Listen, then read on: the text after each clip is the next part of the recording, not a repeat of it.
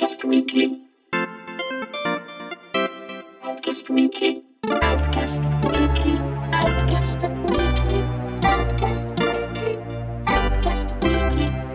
Ciao amici di Outcast, benvenuti a una nuova puntata di Outcast Weekly, il podcast eh, breve in cui due persone chiacchierano del più e del meno e con me, come corsi e ricorsi storici, come la prima volta in cui aprimo Outcast Weekly, si parla di una roba dello Yulm con Andrea Peduzzi, Uè, un grande irreprensibile game talk eh, allo Yulm in cui appunto eravamo andati, penso un po', qu- quasi un anno fa ormai, eh, a sentir parlare di game design, queste cose intriganti.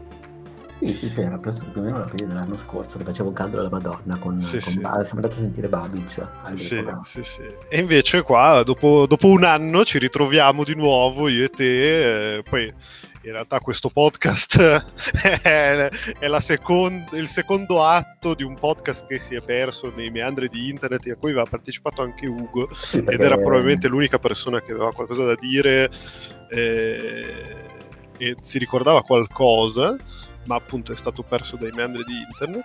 eh, per cui ci ritroviamo io e te di nuovo, come la prima volta, sottovoce, sotto coperta, a parlare di How to Get Lost in a Cave, che, era, che è stata appunto la presentazione che hanno fatto lo Yulm eh, gra- grazie, grazie alla supervisione del mistico Matteo Bittanti, solido. Sì, sì, che ricordiamolo porta in Italia gli eventi che non fa nessuno. Grazie. Esatto. Esatto, esatto, sì. Sì, sì, perché tra l'altro ricordiamo che i Game Talk sono una serie di presentazioni, eventi, quant'altro, eh, a cui solitamente partecipano game designer, comunque gente che ha dentro al- allo sviluppo dei videogiochi, al design dei videogiochi e tutte queste cose simpatiche dei videogiochi eh, completamente gratuito, nel senso che basta, basta registrarsi a un evento Event- Eventbrite, eh, andare allo Yulm il giorno della presentazione, all'ora della presentazione, e questi ti fanno entrare Sì, senza sì. problemi. Tra l'altro in questo caso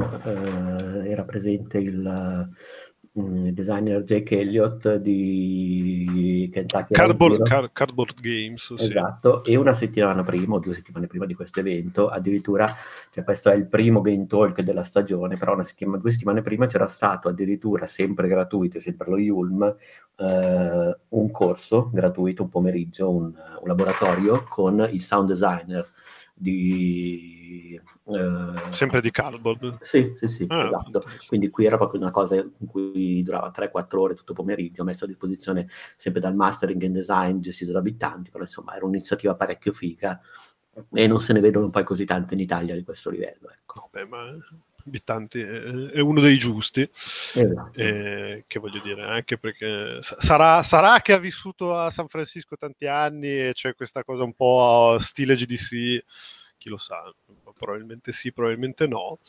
Comunque si sta di fatto che noi il- lo scorso 27 febbraio siamo andati appunto allo Yulm a presenziare a questa presentazione di Jake Elliott che parlava fondamentalmente delle scelte di design dietro a eh, Kentucky Route Zero, che per chi non lo sapesse è quella sorta di punta e clicca avventura narrativa eh, ambientata eh, su questa autostrada eh, del Kentucky che in realtà è una porta mistica molto linciana in- che fa da protagonista a questa serie di videogiochi episodici di cui non si, è ves- non si è vista ancora la fine. Eh, Visto che, visto che è cominciata, abbiamo detto nel 2000 2000? 2013. 13, esatto, sì, nel 2013 siamo al 2019 e ancora deve uscire il quinto episodio su 5. Io l'ho sparata a caso, è il 2013. Vabbè, no, sì, comunque è una, una cosa del genere. Sono- sì, sì, no, no, sono sei anni, sì, sì, sono sei anni che, che devono fare cinque episodi ci sono riusciti. Sì, tra l'altro tu Stefano, se non sbaglio, eri Yulm anche perché giustamente hai giocato i primi tre episodi, adesso però sei un po' Sì. stanco di aspettare e volevi indietro, diciamo, la controparte, 4 euro. Sì, sì, sì, esatto, volevo... No, no, che qua, no, no, no, perché poi appunto la, cosa, la particolarità di, di Kentucky Road Zero era che appunto compratevi, il primo, compratevi tutta la serie, giocatevi il primo episodio e gli altri arriveranno.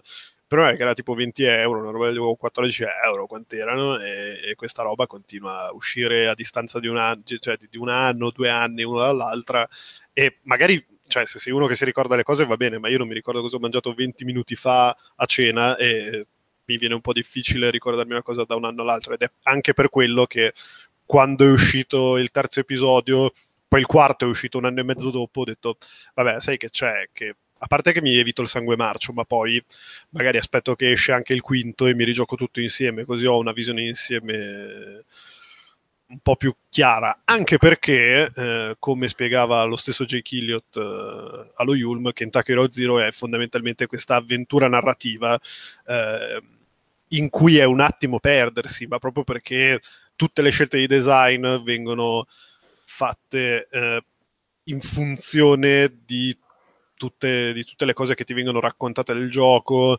e tutte le, i, le biforcazioni di, di, di, dei dialoghi, eh, ogni, ogni, risposta che puoi decidere di dare mh, può modificare più o meno sensibilmente un personaggio, quello che il personaggio ti racconta della sua storia pregressa e di come sei arrivato fino a quel punto.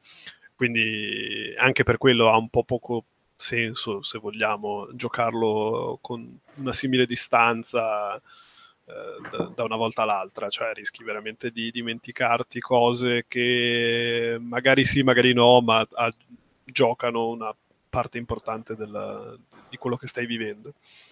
Sì. Io tra l'altro mh, ho seguito il talk senza aver giocato il gioco, nel senso che tra, di questo gioco, figurati, ho iniziato a sentire parlare principalmente su Outcast, ma quando ero uh, un banale ascoltatore, um, io ho sempre pensato, vabbè, io sto gioco me lo compro quando esce tutto, me lo compro quando esce tutto, tanto tra poco esce tutto. Eh sì.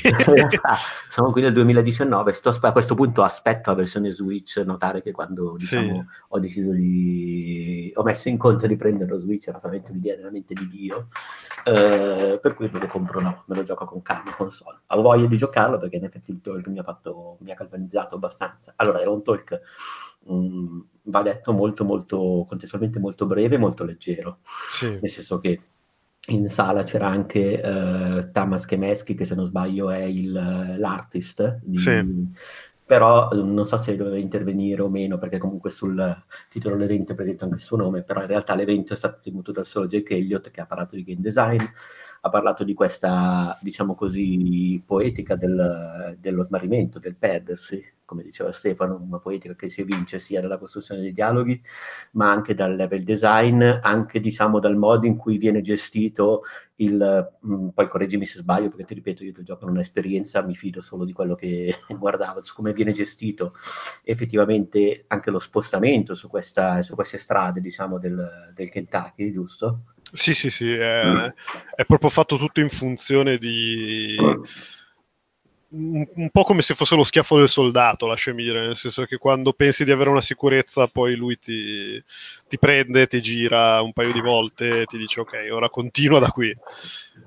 Sì, sì, sì, ha proprio quell'estetica lì. È estremamente linciano, tra l'altro lui è sì. il, designer ha anche raccontato che c'è stato un momento durante il quale in fase di sviluppo avevano pensato di eh, trasferire eh, la prima persona, la visuale in prima persona durante le sezioni di guida e ha fatto vedere diciamo un, un, sample di quello che poteva essere, effettivamente sembrava davvero un momento di strade perdute, per cui sì. tutti i riferimenti sono quelli. Eh, sì. Da quello che vedo anche dall'estetica in generale ci sono anche proprio tutti i riferimenti, diciamo come diceva Ugo nel, nella parte dappertutto po' eh, della, dell'estetica americana, per cui sì, americana proprio americana, cioè come la sì. musica, come il genere musicale, diciamo così, folk country, esatto. eh, che si rifà, che piace a Lynch, che è quello fatto a base di diner, a base di eh, atmosfere comunque notturne, di sì, architetture infatti... che sembrano uscite davvero dal, non so, dal bar e dalla pompa di benzina di Twin Peaks Return. Sì, no, ma infatti avevano fatto anche l'esempio di appunto quando, quando, volevo, quando pensavano di fare le sezioni di guida in prima persona o comunque in terza persona, che insomma, non, non dall'alto, eh, avevano preso come riferimento mh, Full Throttle, che sempre, sempre avventura grafica, sempre molto eh, sull'immaginario dell'americana, eh, che poi vabbè appunto è una cosa che hanno lasciato perdere, però insomma è chiaro che il, alcune scelte di design, alcune scelte estetiche, la direzione artistica tu court sia in quella direzione lì, sia con quelle contaminazioni lì, tra parentesi, poi sì, in generale ci sono un sacco di, di scelte estetiche e non che, che proprio sembra, sembra, un videogioco di Lynch senza Lynch, nel senso che, e tra l'altro questa cosa mi, mi ha fatto mi ha fatto strano lì per lì perché non mi ero reso conto di questa cosa prima di parlare con te di Kentucky Road Zero perché tu sei uno, sei uno degli esponenti del lincianesimo in Italia, eh, però non, non, chissà per quale motivo non avevo mai fatto i, i dovuti collegamenti alle due cose, ma effettivamente ma sì. Per esempio, cioè... se guardi anche altre opere di Lynch, cioè senza fermarsi a quelle diciamo più Uh, diciamo così, cupe lisergiche piuttosto che trasognate, però anche un film come uh, Strade Perdute ha proprio, cioè ti giuro, sembra che abbiano proprio preso la reference uh, di Strade Perdute l'abbiano messa in quello che ho visto io di Kentucky Route Zero. Sì, sì. Tra l'altro è interessante eh, ma no, ma poi appunto il fatto, il fatto è che anche, cioè, che tu non hai visto tutto quello che poi è Lynch, cioè è sparato a maniera... Cioè ci sono, paradossalmente sì, appunto, è come dicevamo l'altra volta, eh, nelle strade perdute di questo podcast, che, um, propos- è, è, stato un peccato anche che non abbia parlato, che non abbia parlato il uh, Thomas, Thomas McKenzie, esatto, perché comunque eh, alcune scelte di design sono, sono cioè, secondo me sarebbe stato bello approfondirle eh, anche in funzione del, del, design, del racconto e della struttura in generale, perché è talmente esteticamente è talmente una cosa travolgente, talmente una cosa che ti rimane impressa anche, anche dopo tanti anni, da una volta all'altra, che, che era, sarebbe stato intrigante saperne un po' di più. Ecco. Sì, tra l'altro ecco, una cosa cur- carina è che, ehm, nel senso, nell'ultimo anno, tra, tra che è uscito Tipperwood Park, che fa un po' di rimandi a X-Files, a Lynch, comunque gli immaginari anche negli anni 90, ma poi tra l'altro proprio ieri ho finito di giocare un, un'altra avventura grafica tedesca che si chiama Truberbrook, che ti giuro, um, inizia esattamente nelle foto, nelle fo- nella foto di Kentucky Route Zero, perché è proprio così, solo che tutte queste avventure, diciamo così, sono un po' legate a questo ritorno degli anni 90, a questo ritorno di Lynch, in particolare davvero Truberbrook ha proprio riferimenti diretti e citazioni esplicite da uh, The Return, Okay. E in questo caso invece loro hanno fatto un gioco iniziato nel 2013 quando The Return non era ancora in cantiere, quando diciamo l'immaginario era fermo comunque a Twin Peaks, certo. tutto sommato non eravamo ancora immersi in questo nostalgismo degli anni 90, quindi forse in qualche modo la loro dimensione è anche un po' più genuina per quanto riguarda di partenza, cioè una passione un po' meno veicolata dal, dal sentire di marketing, ecco. Sì, no, beh, ma anche perché appunto poi G. Killiot è nato e cresciuto di fianco a una delle più grandi grotte naturali del, del mondo, che è appunto una roba in, Kentucky, eh, di cui adesso onestamente non, non, ricordo il nome, ma che comunque l'ha, l'ha plasmato, diciamo, nel, nel suo voler uh, raccontare una storia che fosse che girasse intorno a, alle grotte naturali e quella sensazione di perdersi nel, in, in, un, ambiente inospitale e che dietro ogni angolo può celare qualcosa di inaspettato. Ecco. Sì, sì, sì. Beh, poi tra l'altro, nel senso adesso sempre andando a ripescare di quello di cui si era parlato nell'altro podcast, giusto per reintrodurre mm, la cosa, sì, lui tra l'altro c'era stata anche una domanda dal pubblico, gli avevano chiesto se le grotte di Kentucky Route Zero erano esattamente la trasposizione della grotta, però in realtà no, giusto, l'aveva comunque sì. rielaborata da capo. Sì, sì, sì, anche perché, anche perché appunto si tratta poi di una, di una delle grotte naturali più grandi del mondo, quindi è anche difficile, è anche difficile, e poi comunque diciamo la verità, per, perché rovinare una bella storia con la verità? Nel senso, perché fare una, una trasposizione uno a uno eh, se comunque intendi raccontare una cosa totalmente onirica, cioè quasi totalmente onirica e che dal minuto zero ti spara verso orizzonti inarrivabili. Sì, sì, sì. Beh, poi anche un'altra cosa di cui forse avevamo parlato l'altra volta, però solo io e Ugo, se non ricordo male, era anche eh, che ci aveva visto Ugo e ci avevo visto anch'io, però io, ripeto, sempre basandomi sulla superficie del gioco, perché non l'ho giocato, anche qualcosa di Herzog, di Chaos of Forgotten Dreams, che è praticamente questo documentario proprio basato sulle cave, che è estremamente mm. suggestivo e che in qualche modo probabilmente rientra in quelli che sono i riferimenti cinematografici, artistici dei sviluppatori di Cardboard Games. Comunque sembra che ci sia stato proprio tutto un lavoro in questo senso legato alla cultura pop in tutte quelle che sono diciamo le sue uh, sfaccettature. Beh, Quindi sì. insomma non lo so, a me è proprio intrigato il gioco. Mi è spiaciuto davvero che eh, il talk sia durato così poco e che non abbia visto la partecipazione del, dell'artista sì. Mm, non so tu Stefano, c'è qualcosa diciamo, che ti ha colpito particolarmente che vuoi... No, beh, in generale effettivamente sì, cioè, eh, come dicevamo, dispiace che eh, abbiano, fatto, abbiano avuto alla fine bah, neanche mezz'ora, perché poi era, è stato 20, 20 minuti, 25, e tutto sommato non abbiano non si siano effettivamente addentrati nella, nella grotta perché eh, voglio dire, cioè, cioè, è talmente, cioè, sono comunque riusciti a creare un, un immaginario così suggestivo.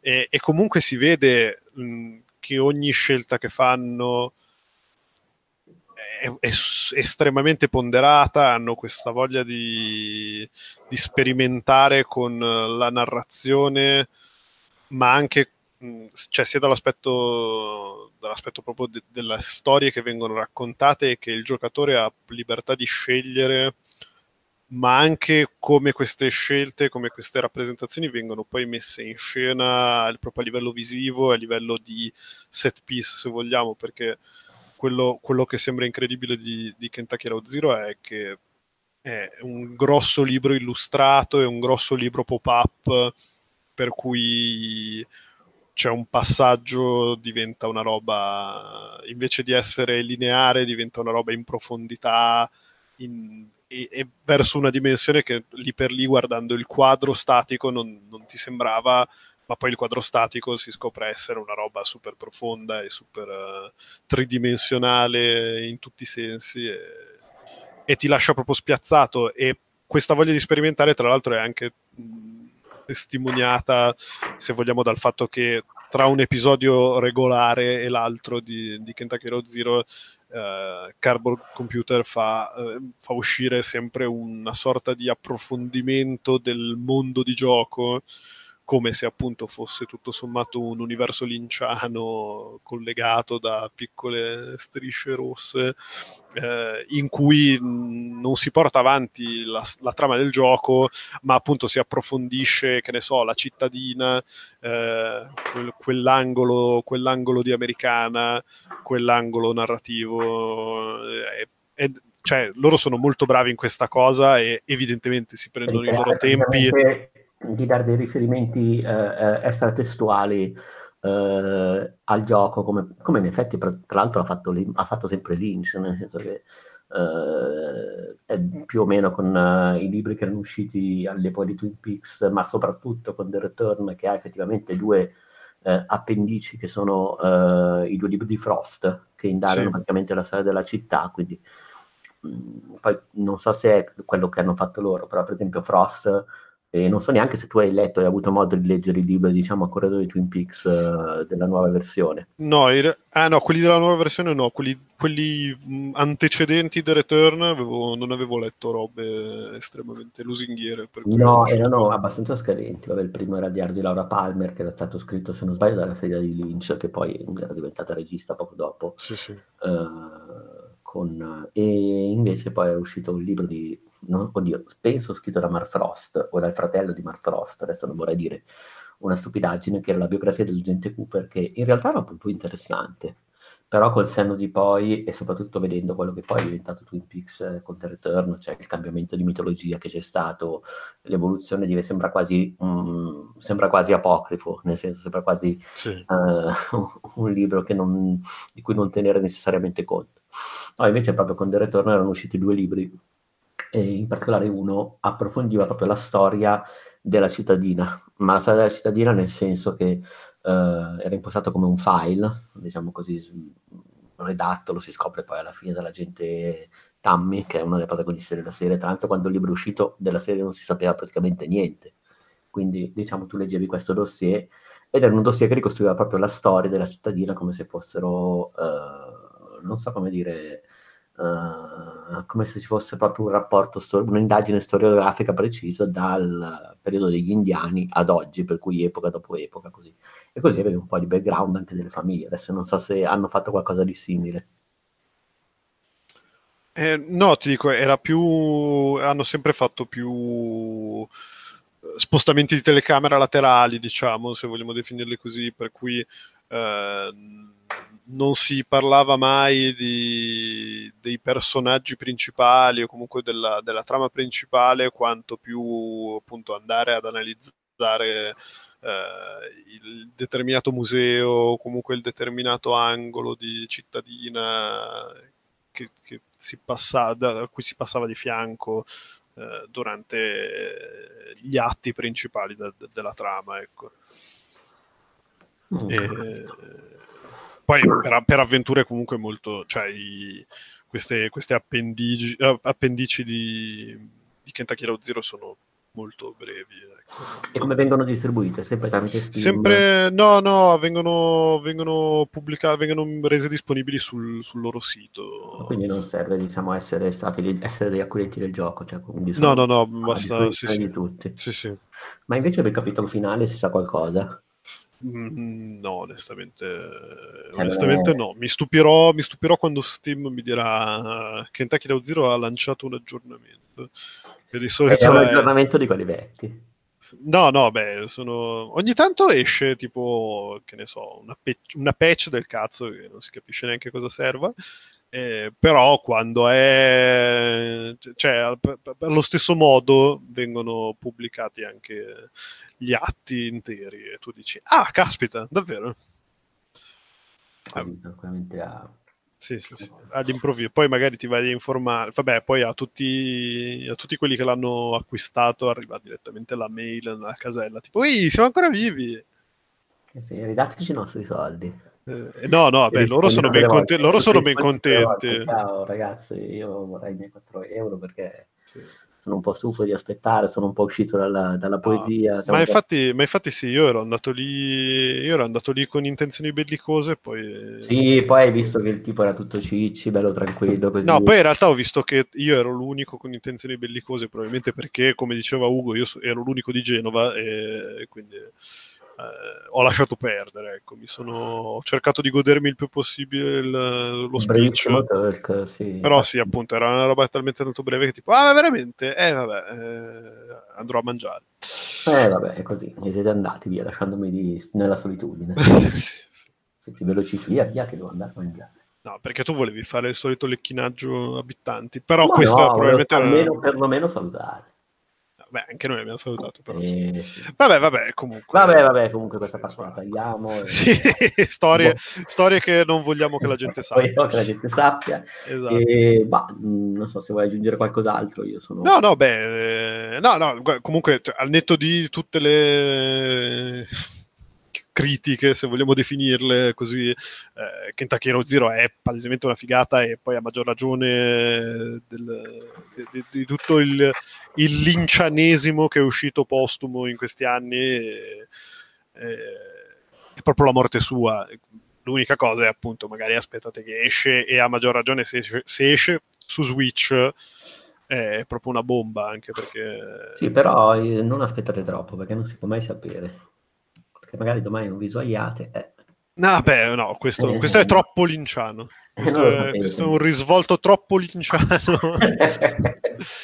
su- sulla quale direi che potremmo anche, potremmo anche chiudere. Sì, anche perché siamo andati più lunghi. Cioè, sì, l'altra Siamo volta, tra l'altro, con Ugo eravamo andati ancora più lunghi. Stavolta abbiamo andati comunque più lunghi in questo breve wiki del talk.